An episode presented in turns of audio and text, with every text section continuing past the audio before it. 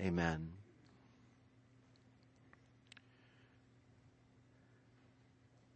L- listen to or follow along with the story found in Exodus chapter 3 verses 1 through 6. This morning, listen or follow along as I read from Exodus chapter 3 verses 1 through 6.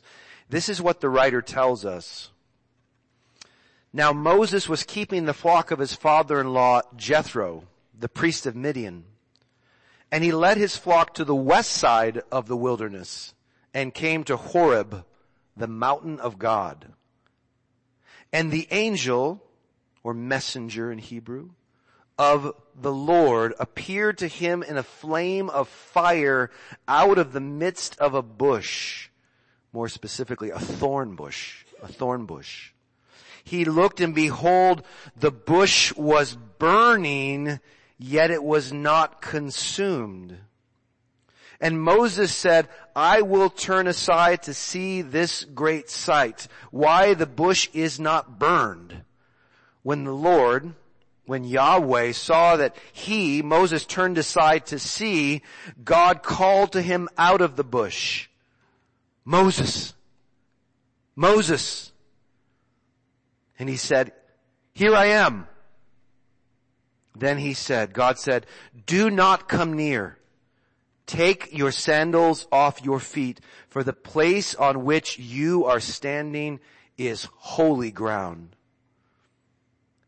And he said, God said, I am the God of your father, the God of Abraham, the God of Isaac, and the God of Jacob. And Moses hid his face, for he was afraid to look at God. Now, if someone were to ask you, why does this story matter? Sounds interesting, pretty cool, but why does it matter? How would you respond? How would you respond to that question? Why does it matter? Let me suggest two reasons that this story matters, okay? Two reasons that this story matters. First of all, this story matters because it represents, it depicts the commissioning of Moses. This is it. This is where it starts. This is the commissioning of Moses. The one person, the one human that is, who will dominate the rest of the Pentateuch. Pentateuch means five books. The first five books of the Bible, often called the books of Moses. He will dominate this narrative from here on out. And what God begins here with Moses marks the beginning of one of the most pivotal and foundational events in the history of God's people. It's probably hard to overstate how foundational this is for the rest of the Old Testament and for the identity of the Hebrew people, even today the Jewish people. Very foundational, absolutely pivotal, absolutely critical. So if we were to continue reading through Exodus chapter 3, we would also discover that God's revelation here to Moses, it also marks, it represents a new phase of God's revelation to all mankind. And we don't have time to really get into that this morning deep, deep in depth, but that's what we see when we take this in light of the context of the entire Old Testament. We'll talk more about this in just a few minutes. But there's another way that we could provide uh, an answer to, we could respond to someone who asked, why does this story matter? Yes, it matters because it's the commissioning of Moses. It's the beginning of an amazing work, a, a, a foundational work in the Old Testament. I think we could also say that second, the story matters because it tells us important things about when God meets with and speaks to his servants. Kind of a generic application, right? Just thinking in broad, broad terms. This tells us important things about when God meets with and speaks to his servants. At this point, Moses doesn't know God, but he will. At this point, Moses isn't a servant of God, but all of that is going to change. Think with me about this strange scene, the strange scene depicted here in Exodus chapter 3. What we find here is a story specifically about God and Moses, isn't it? But in general, it's simply a story, one of many, about God meeting with and speaking to a human being. Someone just like us. Moses is quite distinct in the, in the entire testimony of the Bible, but on another, from another angle, he's just like us. He's just a, a, a person like us. So what we, in general, this is simply that story about God meeting with and speaking to a human being. Since that is the case, maybe it can guide us this morning. Maybe it can be helpful for us this morning when it comes to meeting with and, and, and, and God speaking to us let's go on that, that assumption, that idea. Let's take both of these ideas, in fact, the specific significance re- related to Moses uh, in this passage, and the more generic significance concerning you and me and, and everyone who wants to meet with and hear from God. So let's go back through this story with those two ideas in mind. Sound good? Alright. So when I read through these verses, three ideas catch my attention from Exodus chapter 3 verses 1 through 6. First of all, I see this. Take a look on the screen. I see, number one, wonder in light of God's revelation. Wonder in light of God's revelation. Look back at verses 1 through 3.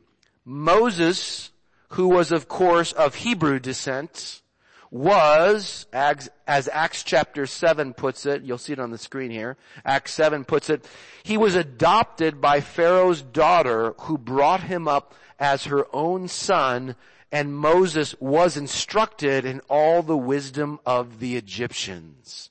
That's Acts chapter 7 verses 21 and 22. But Moses, we're told, eventually understood and embraced his own ancestry. That's what eventually happened with him. And according to Hebrews chapter 11, verses 24 and 25, when he was grown up, he refused to be the, called the son of Pharaoh's daughter, choosing rather to be mistreated with the people of God. But after killing an Egyptian taskmaster who was, who was badly mistreating Hebrew slaves, Moses fled he fled the consequences of that and he fled east into the land of Midian where he was welcomed by a man named Jethro and even married one of Jethro's daughters. So that's where we find ourselves here, Exodus chapter 3. As we heard in verses 1 through 3, it's one day, right? We meet Moses on a particular day, and Moses who's around 80 years old at this point. This is where some of these uh, depictions, modern depictions kind of get it wrong. He's about 80 years old at this point. If he's helping Jethro, you wonder how old Jethro actually is. Is Jethro like a 100 years old at this point? You know, so the hundred year old's telling the 80 year old to get out there and shepherd, check on the flocks. Uh, but I think they were in better shape than, than we would be, uh, back in that day at 180 today. so Moses, who's around 80 years old, he is caring for his father-in-law's flocks and he is moving them around or he moves them close to a mountain called Horeb. Now the readers know this mountain as the mountain of God. You can see the way he writes that here. The readers, the first readers of Exodus know it as the mountain of God, or as it will later be called, Mount Sinai. This is that mountain. Take a look at verse 2. As we read there in verse 2, someplace on or at the base of this mountain, Moses sees a thorn bush that's, that appears to be on fire. But incredibly, it's not burning up. Right? Like wood is supposed to do. It's not burning up. It was not consumed by the flame. Stephen tells us in Acts chapter 7 in the New Testament, verse 31, that when Moses saw it, he was amazed at the sight. Here in verse 3, Moses expresses his amazement this way. I will turn aside to see this great sight. Why? The bush is not burned. Now, as those who have been reading in the book of Genesis, that's what we've been doing, haven't we, since October. As those who have been reading in the book of Genesis, this astonishing sight should inspire a question. Why did God choose to reveal himself to Moses in this very unique way? Very interesting, right? God has certainly spoken before in the biblical record. Do you remember? Can you think of some examples of where he's spoken before? Right? He spoke to Noah. He spoke to Abraham. Spoke to Hagar. Spoke to Rebecca. Spoke to Isaac. Spoke to Jacob. But never like this. Never through a burning bush or, or anything like a burning bush. So why did he reveal himself to Moses in this way? Well, hold on to that question for just a, just a minute and think with me about uh, about the more general significance of this scene. This is a powerful reminder for us. What a powerful reminder we have here that the place where God meets with us and speaks to us is truly great, is truly amazing. It is. Where is that place for us though? It's not on Mount Horeb. It's not at the side of a mountain. It's not near a burning bush. That place is in the scriptures. That's where God meets with us and speaks to us the scriptures. The Bible is where God wants to regularly meet with us and speak to us. For as we read in 2 Timothy chapter 3 verse 16, all scripture is breathed out by God.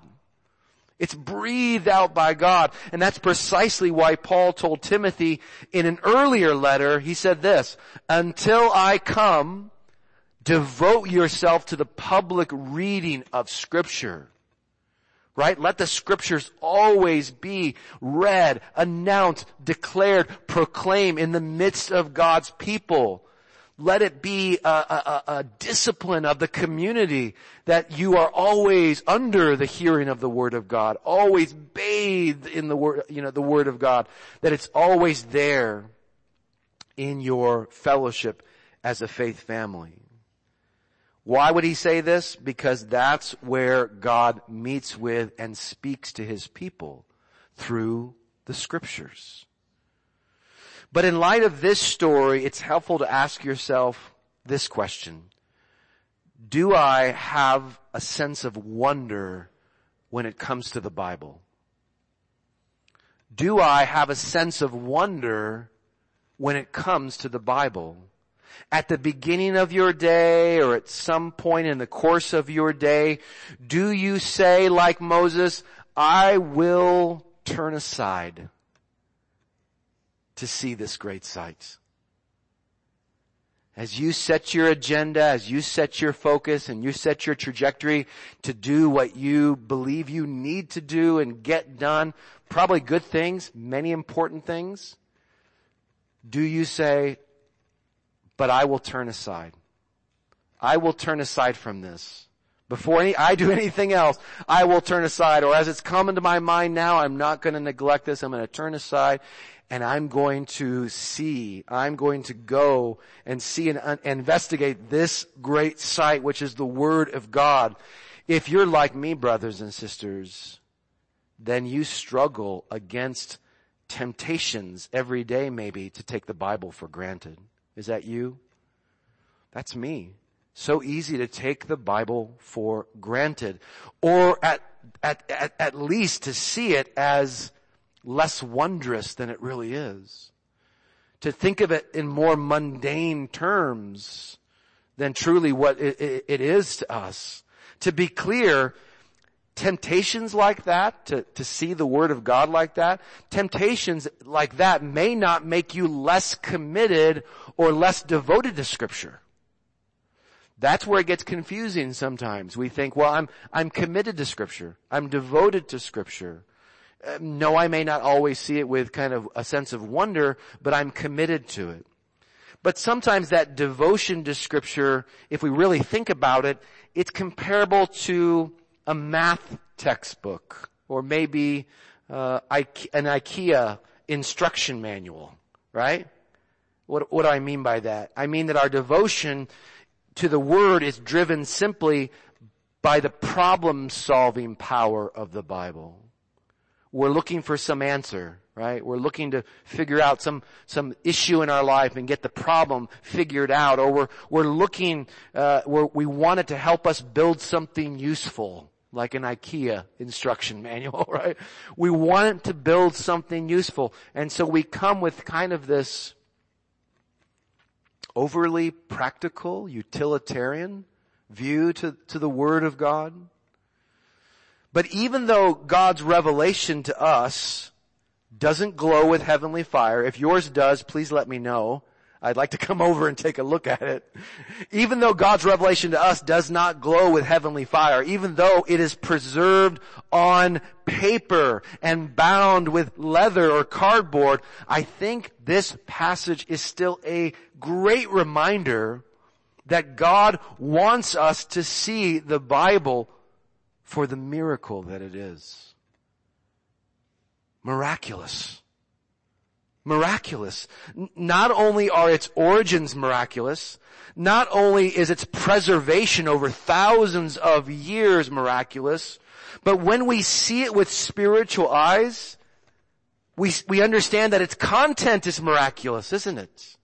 Its content is miraculous. We understand that it too is a fire that burns bright but will not consume us. Praise God. That's what we find in the scriptures. Our devotion to scripture should ultimately be driven by one reality. Not because it's great literature, not because you grew up in a home where there was traditions that honored the Bible, not because it speaks to this or that issue that you're wondering about. It is there that we hear the great and the amazing voice of God. That's where you hear the voice of God. That's what should drive us to scripture. Even now, in the quietness of your heart, friend, ask God to help you see, help you recapture the wonder of His Word, to truly see it for the miracle that it is. Speaking of content, this passage also reveals something about number two, wisdom in light of God's revelation. When we think about this story of Moses, we think, we, we see wisdom in light of God's revelation. Now when I say wisdom, I'm using the term just in, as a, as a synonym of insight. Moses receives insight, doesn't he, from this meeting with God. So consider the insight provided here through the burning bush. What does God tell Moses?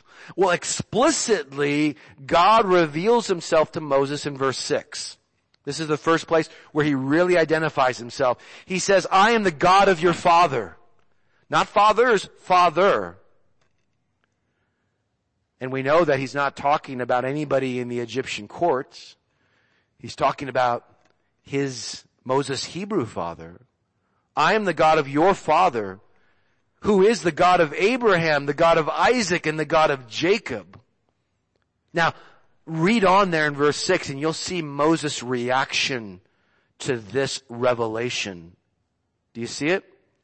Based on Moses' reaction in verse, verse 6, it's safe to assume that he did at this point know something about the history of his people.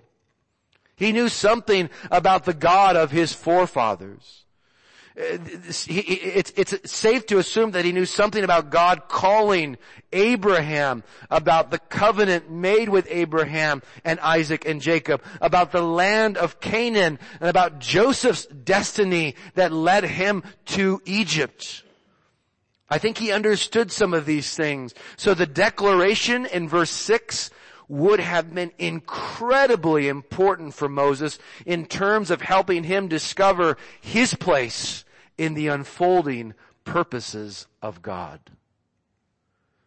That might be part of the reaction that he has here to God's revelation through the burning bush. But when it comes to what God reveals in this passage here and in this chapter as a whole, let me go back to an earlier question that I asked. Why did God choose to reveal himself to Moses in this unique way? Do you have any answers in your head? Why did he choose this unique way to reveal himself to Moses? Why a burning bush? Well, first of all, the presence of fire accompanying the presence of God is not unusual.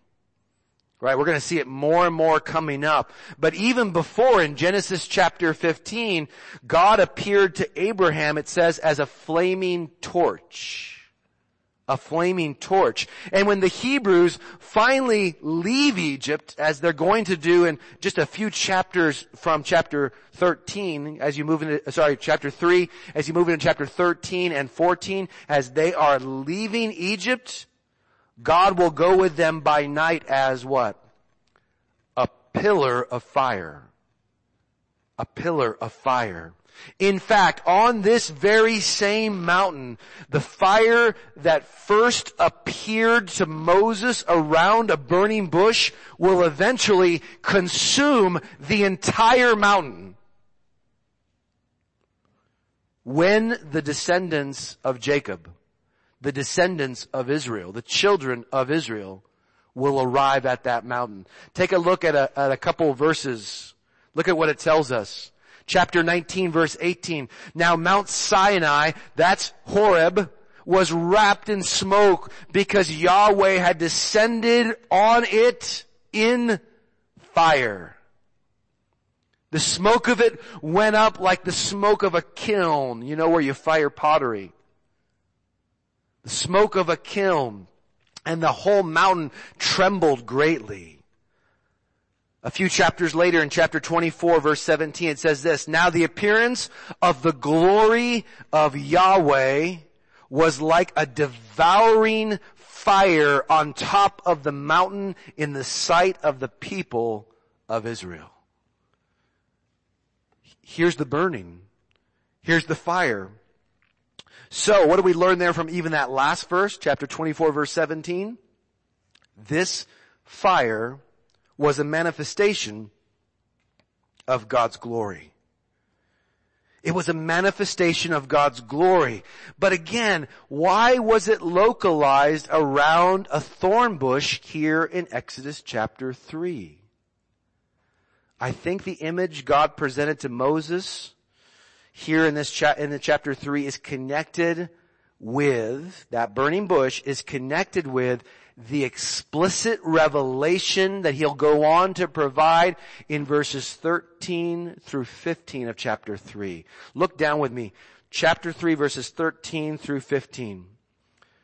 Then Moses said to God, if I come to the people of Israel, remember this is his commissioning to lead the people right? To serve God in that way for the sake of their redemption, their emancipation, their deliverance from Egypt, Egyptian slavery. If I come, says Moses to the people of Israel, and I say to them, the God of your fathers has sent me to you, and they ask me, what is his name? What shall I say to them? God said to Moses, I am who I am. And he said, Say to this people of Israel, I am has sent me to you. God also said to Moses, say to this people of Israel, the Lord, that is Yahweh, the God of your fathers, the God of Abraham, the God of Isaac, and the God of Jacob has sent me to you. This is my name forever, and thus I am to be remembered throughout all generations. So here's the connection. Could it be that the blazing bush that is never consumed was a picture for Moses of the God who always is? Let me say that again. Could it be that the blazing bush that Moses saw that's never consumed was a picture for him and us of the God who always is. He is not the God who was. That is, who was only at work long ago with Moses' ancestors, with the fathers, the patriarchs, with the, with the ancestors of the Israelites. No, He continues to be what He was then, the God who is. I am. He always is. No change doesn't cease to be in any way the always existing one. Though memory of him might be consumed by forgetful generations, like the bush itself, he never ceases to exist. And so he, he is present with Moses as the one who is. And he will be present for his people as the one who is in that moment of their need. In that place of their bondage. He is. He's not simply a distant memory of generations prior.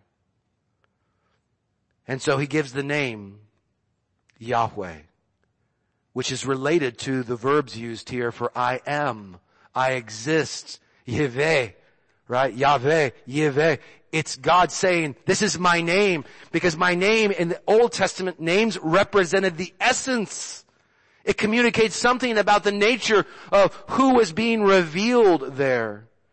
And God says, I am the eternally existing one. I am Yahweh. Therefore the name shall be remembered throughout all generations. My name forever. The God who is right now, who is present. And so he is present with Moses. He will be present with the people of Israel in their moment of need. Brothers and sisters, when God meets with and speaks to us in the scriptures, not only is his main goal Anytime you're in the Word, His main goal for you is to reveal Himself to you, but more specifically, to reveal Himself to you as the God who is. Now.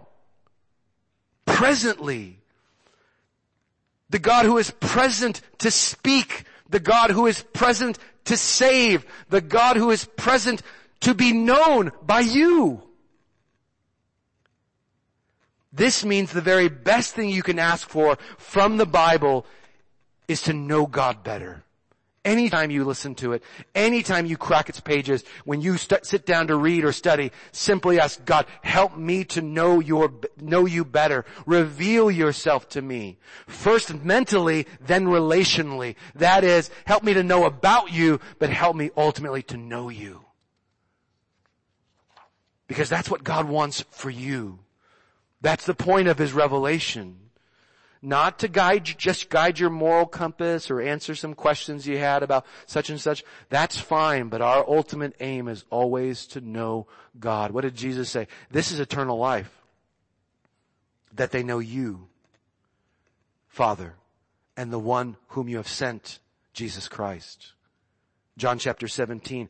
Our burning bush, our burning bush is glorious because God, our creator, our sustainer, is revealed in its pages. Amen? That's why it's glorious. Whenever you read, whenever you hear the word, listen for his voice. Listen for his voice. Seek him even now in light of the light of scripture. And this brings us to one more observation about this passage. Notice here that number three, Notice here, worship in light of God's revelation. There's worship in light of God's revelation through the burning bush. The very first thing God reveals to Moses after calling his name is, is this appropriate response. Here is an appropriate response to the divine, to the divine presence. Do you see it there in verse 5? Then God said, do not come near. Stay where you are. Take off your sandals. Take them off of your feet for the place on which you are standing is holy ground. Now what does that mean? What's going on here?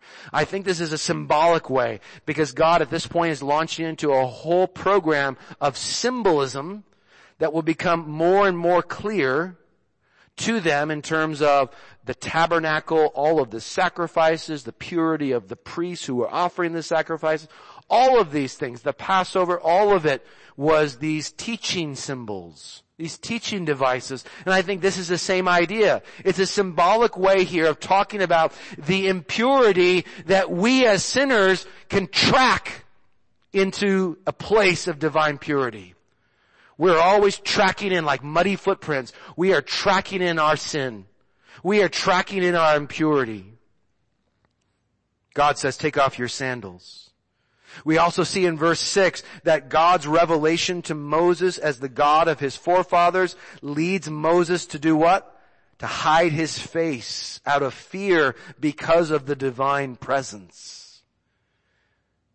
Isn't it interesting how 30 chapters from this chapter, Moses is asking for the exact opposite. Isn't that interesting?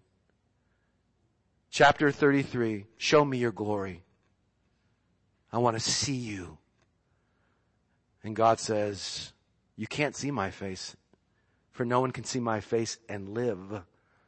I'll show you my back. This is the language he's using to accommodate, right? To help Moses understand what his feeble mind can understand. I'll show you my back. I'll, I'll reveal my glory to you. Thirty chapters later, the change is incredible, isn't it? I think that's a powerful indicator of how Moses has come to know God more fully. He's grown in his faith over the last 30 chapters. And brothers and sisters, may that be true of each one of us. May we grow in our faith, right? May we grow in these same ways. But let's not miss the important reminder here. When we come to that place where God meets with and speaks to us, that is, when we come to the scriptures, let us not come hastily or carelessly. Let us not track in our own impure agenda. Help us not to come with simply an academic or mechanical mindset to the miraculous Word of God. No, let us come with reverence and awe. Amen? Let us come with reverence and awe, the very thing pictured for us here in this passage. For a holy God is present there with us when we open the scriptures. A holy God is speaking to us, His God-breathed word, as Hebrews chapter 4 verse 12 expresses it, for the word of God is living and active. It's living and active. It was breathed out and inscripturated but when we read it, it is living and active as the voice of God to us. Thus, in light of this passage, Isaiah 66 verse 2 encourages us about this very same attitude of awe. God says, but this is the one to whom I will look. He who is humble. She who is contrite in spirit and trembles at my word. Is that who you want to be? One who trembles at the word of God? It's who I want to be. By the grace of God, only by the grace of God is this possible, isn't it? Moses pictures this for us. These are, these are reminders to us. So brothers and sisters, whenever you interact with God's Word, whether it's before you read, right? In the, in the morning or you're sitting down in the evening with the Word of God, whether it's before you listen to the message on Sunday morning, ask God to help you to see the wonder of His Word, to gain that wisdom of His self-revelation in the Word, and to inspire in you the worship that should always characterize our response to what God has revealed. That's what we see here. But please, please remember this. Please remember that this ideal, and this is the ideal, right? This is this should be your ideal. It should be my ideal. I want to come to your word in this very way, God. Teach me and help me in this way. Please remember this. This ideal doesn't change the grace that is always available to us when our response is less than ideal. Would you keep that in mind, please? Would you hold on to that? that when you come with a less than ideal attitude or mindset to God's Word, it doesn't change the grace that is available to you. On so many occasions, your experience with the Bible will not resemble what Moses experienced here with the burning bush right? You're not gonna walk away from your time going, oh, and your face is glowing or whatever. That doesn't happen here, it happens later. But you can imagine how jarred, like, just, Moses was probably on cloud nine. He was just a, a mix of emotions after meeting with God in that way. Sometimes you will walk away from your time in the Word like that. Other times you will not. It just won't happen that way. That's not because of the bush, quote unquote, of, of God, right? That's not because the place where He reveals Himself, something about the scriptures. It's not anything about the God who reveals Himself there. That's because of our own struggles. When you have a less than ideal experience with the Word of God, it's because of you. It's because of us as human beings. Our own struggles, our own distractions, our own stubbornness, our own wavering hearts. But when that happens, please don't be discouraged. Don't be discouraged. That reality of a wonderlessness, that, that reality of wonderlessness or worshiplessness shouldn't deter us from developing the discipline of regularly going to the Word. Does this make sense? That's a discipline that's rooted, it should be a discipline rooted in you because of what you believe on your best days, not your worst. And what you believe on your best days should be what scripture says here, that scripture really is revelation of and from the God who is.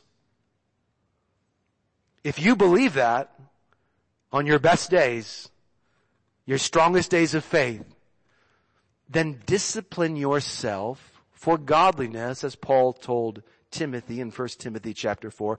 Discipline yourself for godliness for all those days as you, when you, when you're gonna struggle. Put yourself there at Mount Horeb on those days. Climb up to the bush on those days. Be there on those days. You see, the grace that is always available to us when our response to God's revelation is less than ideal, that grace is ours because of what God revealed to Moses about himself. And what did God reveal to Moses about himself in this chapter? Well, if we were to read forward, we would find this, that he is both the initiator and the finisher of an incredibly powerful rescue. That's who he is the God who rescues, the God who delivers. And as we know from the New Testament, what God accomplished through this shepherd, Moses, was ultimately a shadow of what he would accomplish through the good shepherd, capital G, capital S, that is Jesus. What did Jesus say? Moses, you would believe, if you, if you read Moses, you would believe in me because Moses wrote about me. Moses pointed to me, John chapter 5. Moses directed your attention to me. How wonderful that Jesus was both the ultimate shepherd and then, according to 1 Corinthians chapter 5 verse 7, he is our Passover lamb. The good shepherd and he is our Passover lamb. How wonderful that the deliverance God speaks about in Exodus chapter 3 verse 8 points us to the deliverance that Christ would eventually bring. That is emancipation from not chains in Egypt, but emancipation from the bondage of sin. Hallelujah. Therefore, even when, even when we ignore God's burning bush, and we do, and we seek light from other sources, and we do, or when we offer a tepid response to the wonder and the wisdom of His precious word, when that happens, don't be discouraged. We can rest in the fact that the Word, capital W, the Word himself died for warped worshipers like us. He stood in our place and he suffered on the cross. He rose from the dead so that we could really see the wonder of God. Right? That's why he, he gave us those eyes through his death. He, he died so that we can receive the wisdom God has made known through his word. This insight revealing himself. He died so that we can worship in spirit and truth in light of his gracious revelation to us. If the fire of the burning bush was a revelation of God's own glory, then Jesus Christ is the ultimate burning bush, isn't he?